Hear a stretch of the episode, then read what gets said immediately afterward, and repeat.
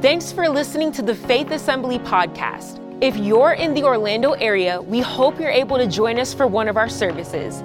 Please check out faithassembly.org for more information or follow us on social media at faithorl. We hope this message will be an inspiration to help you find all that God has for your life. Enjoy the message. Good evening. Uh, praise the Lord. God's uh, been speaking to me, and I have the privilege of sharing with you tonight. Uh, Pastor Johnny uh, Jesse and I, we, we just want to tell you and Jamie that we, we love you. Uh, we love this church. Uh, we love each and every one of you, this congregation. You guys are family to us. Uh, we've been here nearly 10 years, and we're still growing and we're still going in Jesus' name. you know, you may know me by now, but I get to serve as the Connections Pastor here and um, it is a privilege to do that. So thank you for that uh, opportunity to serve. Uh, we're in the middle of a series called The Summer of Care. And if you weren't here last week, I encourage you to go back and pick that up uh, from faithassembly.org. But it was a phenomenal panel that we had up here, some experts, some local experts here that talked about mental health. And so um, this series is a powerful series. So I want to encourage you to stay on and stay in the whole series. Last week, we may have focused more on mental health. And today, it may be a little more on physical health.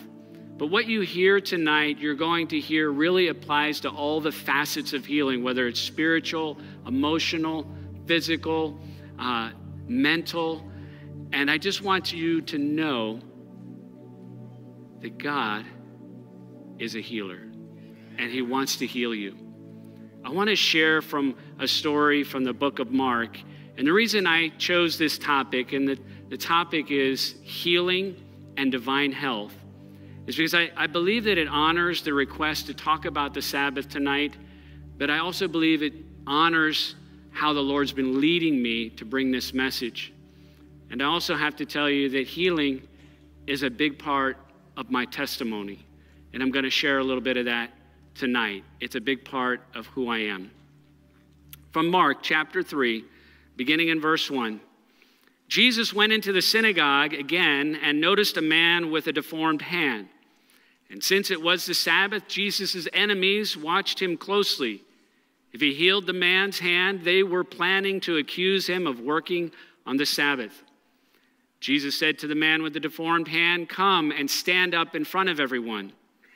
Then he turned to the side to his critics and he asked, Does the law permit good deeds on the Sabbath, or is it a day for doing evil? Is this day a day to save life or to destroy it? But they wouldn't answer. Jesus looked at them angrily and was deeply saddened by the hardness of their heart. Then he said to the man, Hold out your hand. So the man held out his hand, and it was restored as whole. That's how one translation says it. I want to pray.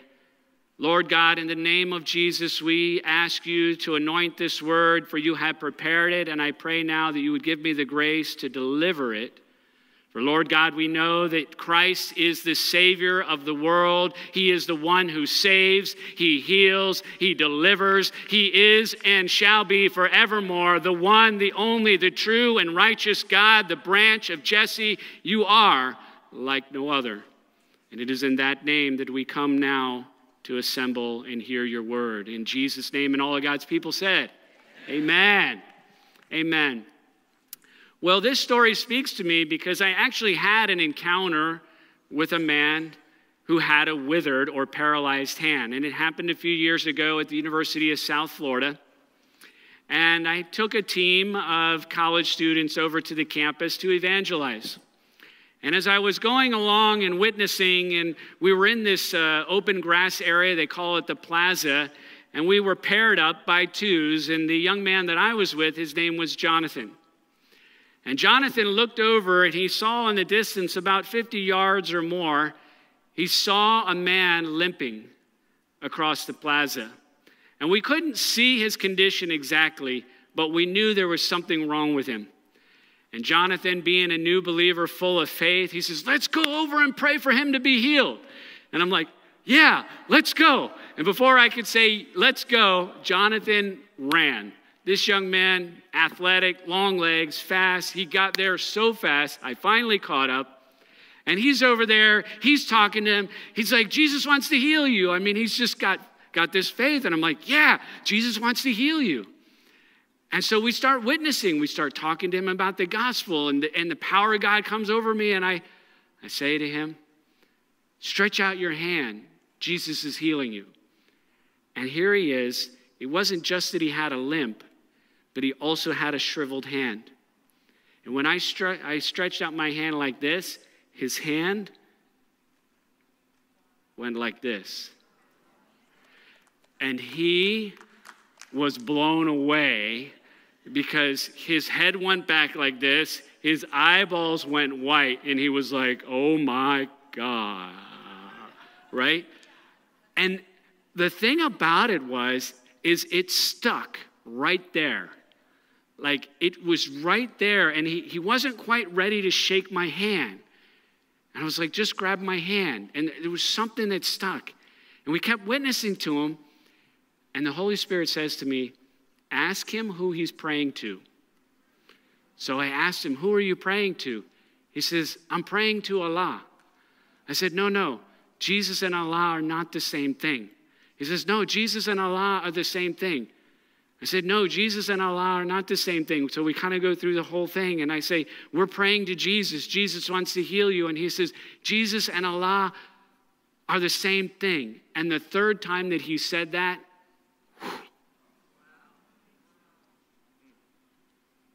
that miracle was snuffed out so fast. If you want God's help, you've got to come to Jesus. I came to talk to you about divine health. Let me tell you what we call divine health, or a definition that might help you. Divine health is living in a state of health or wholeness by the power of God. Divine healing is similar, very similar. Divine healing is healing attributed to the direct agency of God. Both are God's plan and desire for you. Church, can I get an amen that the Lord is Jehovah Rapha? He heals. You see, I believe that all healing comes from God, whether by natural means or by supernatural means. All healing is God's work. It's His baby, it's His thing. He specializes in it. But when God is directly involved in the healing, it becomes divine healing. When our health is sustained directly by the power of God, health is not merely good health, it's divine health.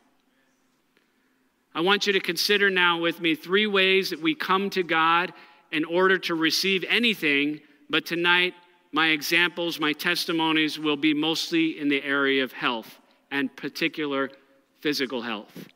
Consider these three ways of coming to Jesus as stoplights. All three stoplights need to be green in order to get to where you want to be, which is to walk in divine health and be healed. The first I want to share with you is to practice common sense. To practice common sense. This is what it says from God's word in the contemporary English version from Proverbs chapter 3, verse 21.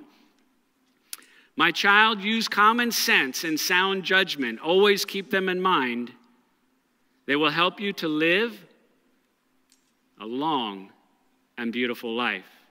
I don't know about you, but I want to live a long and beautiful life. God's word says sound judgment, common sense, and keep them in mind. You see, God expects us to use common sense. I know, that's common sense. I mention common sense, though, because uh, sometimes we go to God in prayer and we're not operating in common sense. Sometimes we come to Jesus and we're ignoring the obvious.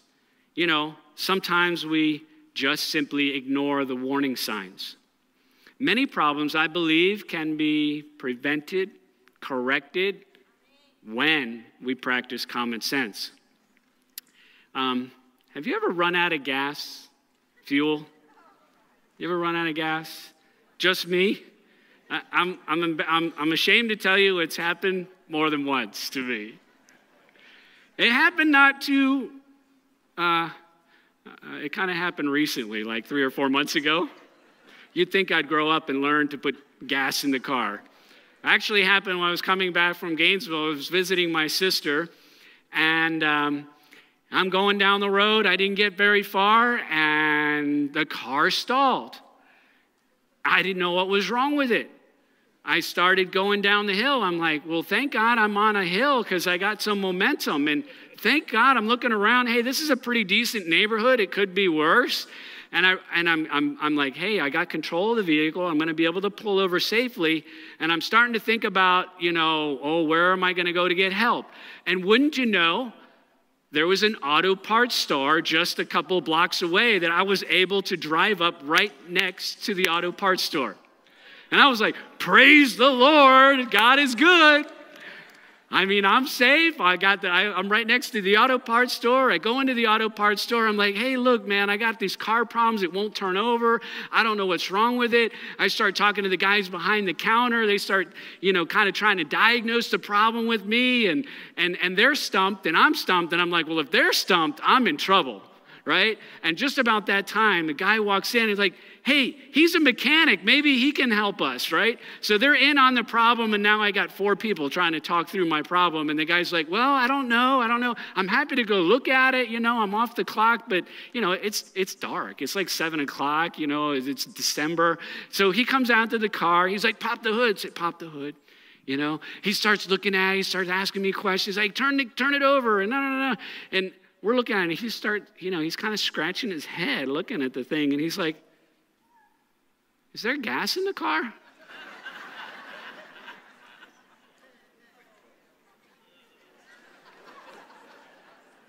now it was all coming back to me. I remember when I was driving on the highway, the gas light went on, and I was thinking, I'm running late. I just need to get there, Lord. I just need to get to my sister's house. I'll be okay, and then I'll get gas. And so I, I too, I felt that that was God, that I got to the destination with it, with, without having to stop for gas. But of course, I forgot how bone dry the gas tank was when I got back in it. You know, common sense, uh, it can be funny when you don't have it. And common sense is so common, though, so often heard, I think we can develop a deaf ear to it. In my case, I had developed a blind eye to it. How many times do you hear things like, eat the right foods, get more sleep, get some exercise, be a good steward of your body, visit the doctor, get your annual checkup, practice self care, seek professional help when you need it? Common sense, even if it's common, is very valuable. Wouldn't you agree? Have you ever lost your keys or your glasses yeah, this, this, this happens to me also uh, with some frequency. That uh, my glasses that I'm looking for are actually on the top of my head. And the, gla- and the keys that I'm looking for are actually in my hand or in my pocket. I think common sense is like that. That it's right there. It's, it's in your mind. It's on your head, it's in your thoughts, it's immediately accessible, it's in your hand. You have something that you can do with it. It's already there. To me, that's exciting because many times God's will is not hard to figure out, right? It's right there in front of us, it's, it's obvious. Um, and I just want to tell you, whatever that might mean to you, God thinks you can do it. I think you can do it. I know you can do it. If you're thinking about it, it means you too think you can do it. Amen? This summer, one of the most caring, loving things that you could do for your family is to take care of yourself. Taking care of yourself doesn't mean me first, it means me too. The people in your life need you to be healthy. The people in your life want you to be healthy. They need that and want that because they love you. What's the common sense in our story? Coming back and looking at the man with the deformed hand, common sense tells us that no one could help him. My friend, sometimes the problem is too big. It's beyond all human reason and ability. And when that happens, we need to move on to the next stoplight. The second thing I want to share with you is practice divine wisdom. Common sense is not always good sense. That's why we need divine wisdom. The Word of God is the wisdom of God. So when we practice the Word of God, we are practicing divine wisdom. Isaiah 55 9 says this For as the heavens are higher than the earth, so are my ways higher than your ways, and my thoughts than your thoughts. One of those thoughts is the Sabbath. In the Bible, it says many times in referring to the Sabbath, remember the Sabbath, because we have a tendency to forget even the things that are important. Chick fil A is well known for being closed on Saturdays. It doesn't make sense to be closed one day a week. They could make more money. But they are now the third largest fast food chain, and they make more money per store than McDonald's and Starbucks combined. They are the highest rated customer satisfaction fast food company, and they have the highest rating for their employees in the fast food industry. Now, it's not just the Sabbath, but they decided to put God first. Now, how would one observe the Sabbath? I want to share a few things with you about the Sabbath. First of all, it says that we ought to rest. Let's see if we have that one there. One day a week. We'll start with that one. That's what I meant to say. But in the Old Testament, um, the Sabbath was the last day of the week, a Saturday, Friday night to Saturday night. But in the New Testament, Paul tells us, hey, be resolved in your own mind which day is more holy than other. And actually, Jesus says it goes further than that. I'm the true Sabbath. I'm the one that gives you true rest. And he says, make the Sabbath work for you. You are not made to religiously be obligated to some ritual or some practice but I made the Sabbath for your own good. So I know some people work on Saturday. I know some people work on Sunday. So where do you get your Sabbath? Well, the pastors here on staff, our Sabbath for many of us is Monday because that's our day off. But for me and my house, my wife and I choose Friday night to Saturday night because that's a night that she and I both can do it together.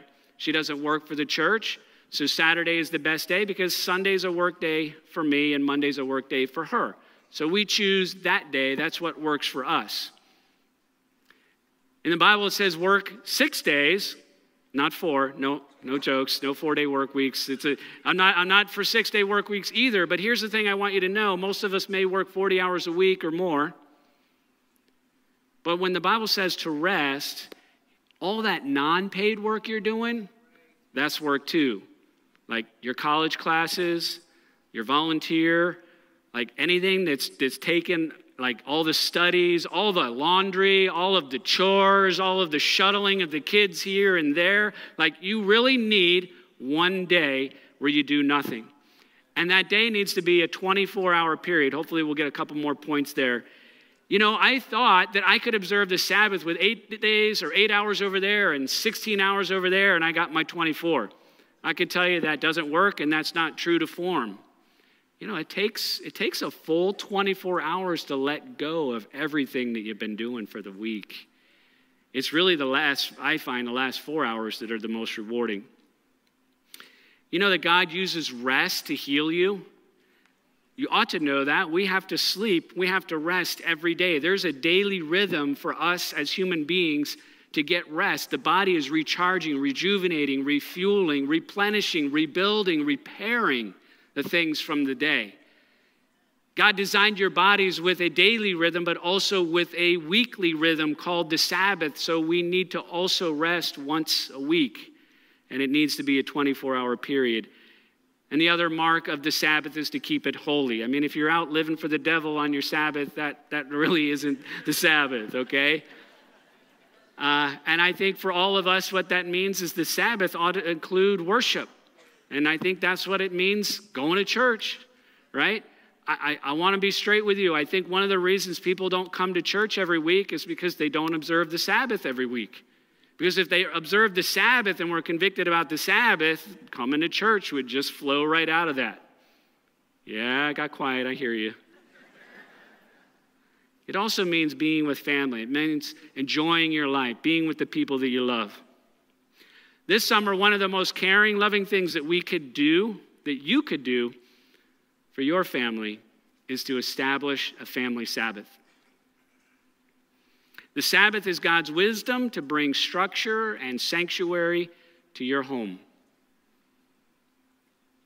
Imagine a home that is a little calmer, a little happier, a little on, more on the same page, a home that feels more like a sanctuary rather than a second job. How did the man with the paralyzed hand practice divine wisdom? We know this. He observed the Sabbath. He was in the synagogue, he was in the, in the church, and that's where he encountered Jesus. He put himself in a position to encounter Jesus.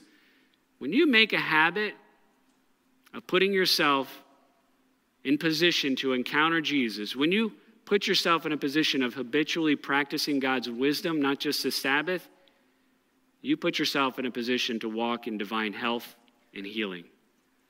Yes, I want to tell you that's exactly what Mary Kohler did and Rebecca Gonzalez. They had issues, and they have let me share this with you tonight. Back in 2020, Rebecca had a major stroke, and she made it her conviction to come to church. She couldn't walk, she could barely get here. Her husband made her come to church. She wanted to come, but she needed her husband. And I remember week after week, service after service, she would come with that walker. And one day, somebody prayed for her and challenged her to go home without that walker. She took that challenge. He folded up the walker, and they walked out of here, and she's been walking ever since. Can I get an amen? And, sister, I just want to tell you by the Spirit of the Lord, He's not finished healing you.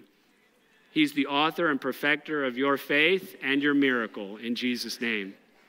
Mary Kohler was healed just a few weeks ago. She was in a Bible study where they were having worship, and she let me share this. She was diagnosed 25 years ago with rheumatoid arthritis, and there she was. For the first time in many years, she was dancing before the Lord. She hadn't been able to do that for years. She had happy feet for the Lord, and she looked down, she's like, wow, I haven't been able to do that. So, what do you do when you're uh, practicing common sense, practicing divine wisdom, and yet you're still waiting on a miracle, still waiting for a breakthrough, still waiting for deliverance? You practice divine faith. That's our third and final stoplight tonight you practice divine faith. I haven't shared this publicly, maybe once in a smaller setting. 12 years ago, I was diagnosed with a fatal heart condition a thoracic aortic aneurysm, which is like a balloon on a tire. When it pops, she blows, it's all over. Doctors told me it had grown so fast and so large, we want to operate. Go home, get your house in order, schedule within the month. I got before the Lord. I cried before the Lord. Lord, why have you forsaken me? I have served you and I've been doing what you've been telling me to do. Why? It was a really dark chapter in my life.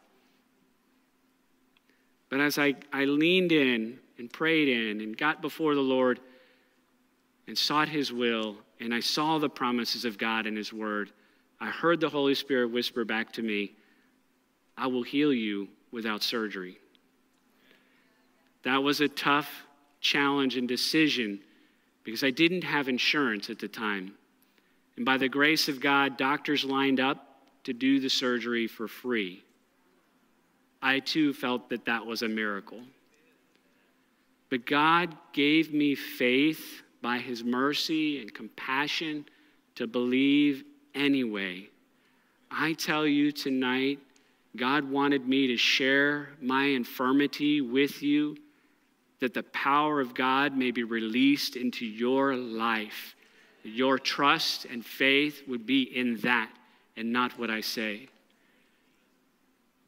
Can I get an amen? amen? The good story is this I was born with a bicuspid valve, a two leaflet valve, which is the cause of the aneurysm. That is the root cause, congenital heart condition. Over the 12 years, the images that keep coming back keep changing the story.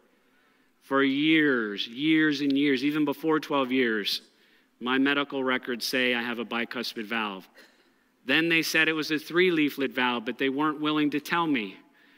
They made me actually wait two years to tell me that something had changed because they didn't believe it. Then they told me that the three leaflet isn't really three leaflet, it's really kind of two, with two of them are fused. Then finally, in another year after that, they said, okay, it's really three, but it's not functioning properly. It's not opening and closing properly. Then they said, oh, it's, it looks like it's working properly and it looks like the way it's supposed to, but we still want to operate. Since we're going to go in for the aneurysm, we might as well go in for the valve, right? And I'm like, I'm not a car, you know? Like, I don't want to change out the engine and the tubes. Come on. The last visit, the surgeon says, We should repair the aneurysm, but your valve is good. We don't need to touch that. My story, your story isn't finished. God wants to heal you. God wants to deliver you. God wants to save your family, heal your marriages, whatever you are expecting from God. It's going to take divine faith, and you have that faith. You know why you have that faith? Because you have faith in Jesus. The same God that saves is the same God that heals. Divine faith is faith in Jesus.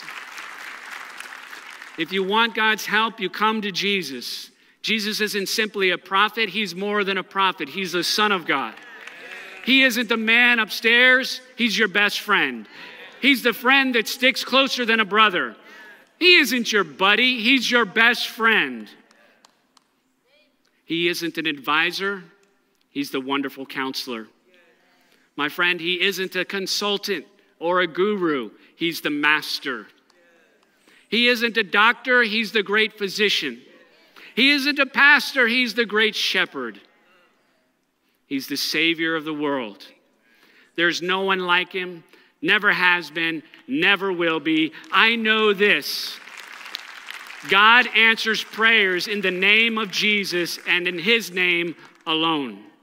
This is divine faith. This is the faith that you and I practice. The second thing I'd like to share that I, I've been learning through this journey is God wants to heal you. The same God that forgives all your sins, heals all your diseases. Psalm 102 says, Praise the Lord, O my soul, forget not all his benefits, who forgives all your sins and heal all your diseases. Why is it so much easier to believe that He can forgive all the sins that He's already forgiven in your life and the ones that are to come, but then somehow we don't believe He's able to heal all of the diseases and injuries and health problems. Like even the ones that, that, that the doctors say can't be resolved or healed. Hey, maybe it can be managed, but it can't be fixed. My God is a fixer, not just a manager. Wherever Jesus went, he healed people. Luke 16, 19 says this The whole multitude sought to heal him, and power went out from him, and he healed them all. Actually, the only people that he didn't heal in the New Testament were those given to unbelief, those that refused to believe. He could not do many miracles in his hometown because of their unbelief, and the Pharisees, they refused to believe. In order to receive, you have to believe. Right? You receive eternal salvation when you choose to believe. You receive it at that moment. Here's the thing, and I want to I just want to be transparent with you. Have you ever had this thought? Well, I know God wants to heal. I know God can heal me. I just don't know if he wants to heal me. I feel like that's one of the best lies the enemy has ever sowed into our mind. And I wrestled with that one. But I want to tell you that God is a healer. And I learned this there's only one recorded instance in the New Testament where Jesus didn't heal someone that wanted to be healed. And that person was Paul. And Jesus gave him a very specific reason. It's quite possible that God wants to heal you in a way that you're not thinking of, or in His timing and not yours. But if you feel like God isn't healing you, I think, like Paul, you can find out. Just ask Him. He'll give you divine wisdom and counsel and faith. This is what I want you to know. Until God says otherwise, He's saying to you, I want to heal you. I want to heal your relationships, your mind, your body, your emotions. He wants to help you. That's His will, that's His heart. And one of the most caring, loving things that you could do for yourself, for your family, for the people in your life is to embrace that one simple, powerful truth that God wants to heal you. The third and final thing that I'd like to share with you about practicing your faith is this do what Jesus says. Do whatever He says. Now, some people have gone astray with this, okay?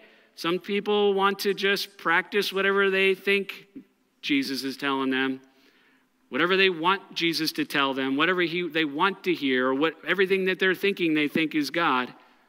But here's, here's a litmus test for you divine faith will never lead you against divine wisdom. Divine faith will never lead you against God's will, but it might lead you against common sense. Is it common sense to ask someone to pick up their mat and walk when they're crippled. Guy sitting here on the mat. Yo, I'm crippled. Don't you see me here? Didn't you see the people bring me over here and set me down? I mean, is it, is it common sense to ask a man to stretch out his hand when he's paralyzed? His hand is paralyzed. Hey, I was born this way. Why would you ask me to do something? Are you trying to make fun of me? No. This is divine faith in action. Whatever Jesus asks you to do will require faith. You'll have to put that faith into action. It might cause a little embarrassment, it might be inconvenient, it might be uncomfortable, it might seem downright unreasonable, but you should do it anyway. Coming back to Mark chapter 3 in our story, I just want to point out a couple things as we close. I'd like the, the, the band to come up if they could, the keys, Pastor John. And it says this it says, Jesus went into the synagogue and noticed a man with a deformed hand. Jesus said to the man, Come and stand in front of everyone. Then he said to the man, Hold out your hand. So the man held out his hand and it was restored. Jesus came into a crowded room. He saw the one with the need. He noticed him. God sees you. God knows you. Before you even came, He saw your need. He said to him, Come and stand in front of everyone. Don't worry, I'm not going to ask you to stand on the platform tonight. But another translation, it says, step forward. I'm going to invite you to step forward in a few minutes. To step out in faith and to believe that there's something, because there is something special happening in the altar tonight. You've got to step into the river, you've got to step into the flow. then he said, Hold out your hand. I don't know if the Lord is going to direct you to do something here tonight, but I can tell you there's a really, really good chance when you go home tonight and this week and the month, and He's going to be asking you to take that faith and act it out. And the Bible says the man obeyed. He followed through on Jesus' words. The Bible says his hand was restored. Restored. Healing in his wings. That anointing to heal, to deliver, and save is present tonight. And I have a specific word to share with you tonight. Um, on the way out, we have these uh, healing scriptures. It's a bookmarker, so feel free to grab them on the way out. But don't miss the altar. But you can get that on the way out. God woke me up twice and gave me this same verse. I don't know how God speaks to you, but He gives me chapter and verse. Sometimes He gives me the exact page number out of my Bible or a Christian book and speaks directly to my heart. And I want to tell you this word is for you. But specifically, you know who you are. You asked me to pray for you just last week to keep you in prayer. There were a few of you, but there was one of them, I think it was exactly a week ago. And I tell you, this word is for you.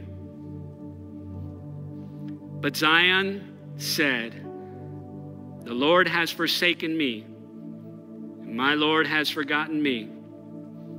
Can a woman forget her nursing child and not have compassion on the son of her womb?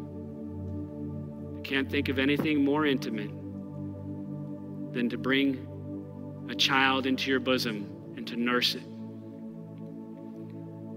What God is saying to his people in this is, I am unable to forget you. I see you, what you are passing through. I know you by name. You are my child, and you are not forsaken. You are not forgotten. So tonight, I want you to believe again I hope you enjoyed listening to the Faith Assembly podcast. Thank you for joining us in pursuit of growing closer to Christ. Stay tuned for more messages released every week. God bless.